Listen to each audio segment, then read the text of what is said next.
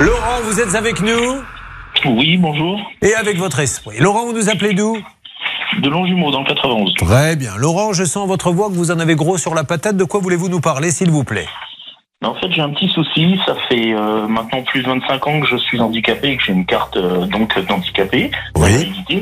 Et quand euh, les nouvelles lois de Madame Hidalgo sont passées euh, pour le stationnement dans Paris payant pour tout le monde, elle a oublié de préciser qu'il fallait prendre de, des tickets handicapés ou s'inscrire sur un site pour euh, faire valider sa carte handicapée.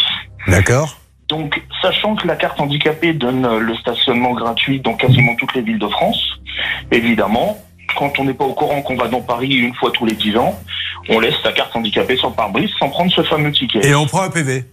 Et voilà, des voitures qui passent et qui vous flashent gentiment. Et quand oui. vous êtes stationné, ne voient pas votre carte handicapée. Les... L'automatisation, parce que si une contractuelle était passée, elle aurait vu la carte handicapée, elle se serait dit, ben non, ok, il n'a pas le ticket, mais euh, je vois que sa plaque est une plaque du Loir-et-Cher. Mais là, maintenant, comme c'est des voitures qui flashent à tout va, alors dans ces cas-là, ça veut dire partir dans la grande galère de la contestation, maître Decommon. Tout à fait, il faut effectivement, lorsque vous avez été victime de cette sulfateuse A P V, c'est comme ça qu'on les appelle à Paris, et Dieu sait si effectivement, ça, ça rentabilise fou, forcément ouais. le stationnement. Combien ça prend de P V là, la seconde, on le sait on Ah ben c'est, c'est, c'est, ça circule, et comme effectivement ça lit les plaques immédiatement, ça sait tout de suite si cette plaque vient d'être rentrée dans l'ordinateur central par le biais de l'eurodateur, on sait tout de suite si vous avez pris un ticket ou pas. Un ticket gratuit pour une personne handicapée ou un ticket payant pour les autres. Alors en fait, ce qu'il faudrait, c'est qu'il y ait une sorte de macaron sur la plaque qui permet à ces voitures, puisque c'est quand même l'avenir, maintenant tout le monde va s'y mettre à ces voitures, les communes ont aussi trouvé un moyen oui, de gagner mais, de l'argent. Non Julien, la, l'avenir n'est pas forcément aux raquettes organisées.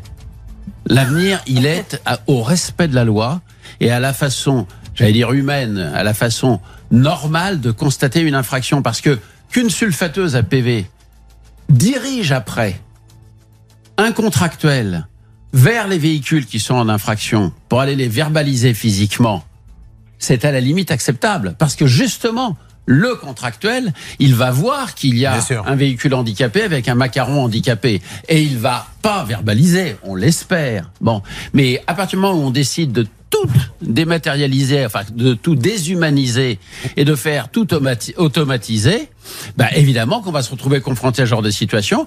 Et les personnes handicapées qui méritent quand même un tant soit peu de respect, même quand il s'agit d'un racket organisé, ces personnes-là devraient pouvoir être épargnées par ce genre de racket automatique et de ne pas avoir après ça à réclamer, parce que il va falloir qu'ils se lancent dans un parcours du combattant, réclamation, en espérant que ça marche auprès de la mairie. Si ça marche pas, c'est à Limoges, c'est une commission nationale. Merci, j'essaie d'expliquer à maître Decommon qu'il fallait qu'il termine cette phrase ayant un impératif, il en a rien à foutre. Il me regarde dans les yeux et plus je lui dis il faut que ça s'arrête, et il rajoute une phrase et en plus il a un petit rictus voulant dire et un doigt tu... qui se lève. Et oui, en plus un doigt qui se lève. Non, bien ça, fait c'est de totalement faux, je, je ne twisterai pas avec Julien. Merci mille fois à ce monsieur pour ce coup de gueule, il a entièrement raison, ah, il oui. va falloir trouver une solution pour que ça n'arrive pas parce que c'est double peine pour lui. C'était notre coup de gueule du jour.